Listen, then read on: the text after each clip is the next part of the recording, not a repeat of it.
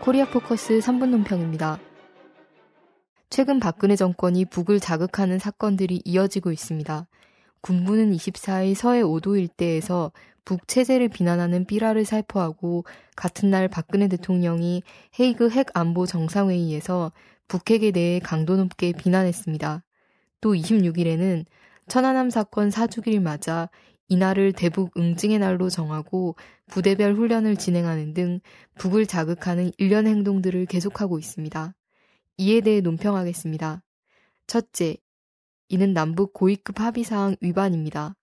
지난 2월 14일 남과 북은 상호 이해와 신뢰를 증진시키기 위하여 상대방에 대한 비방과 중상을 하지 않기로 합의했습니다.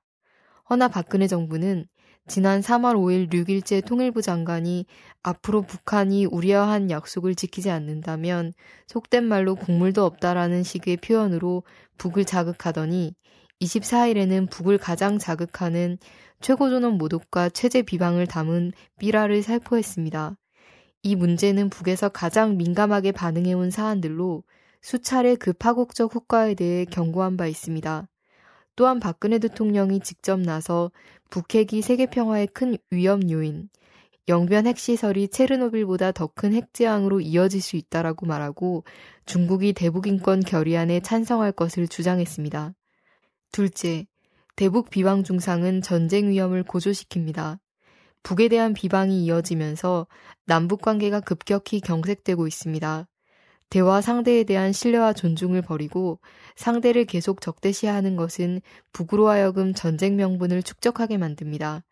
급기야 북조선평화옹호 전국위원회는 26일 대변인 담화를 통해 남조선에서 반공화국 대결 정책이 지속되고 우리의 최고 존엄을 감히 모독하는 괴뢰 군부 깡패들이 날치는 한 북남 관계 발전과 조선반도의 평화란 언제 가도 있을 수 없으며 전쟁은 불가피하다는 것을 보여준다고 밝혔습니다.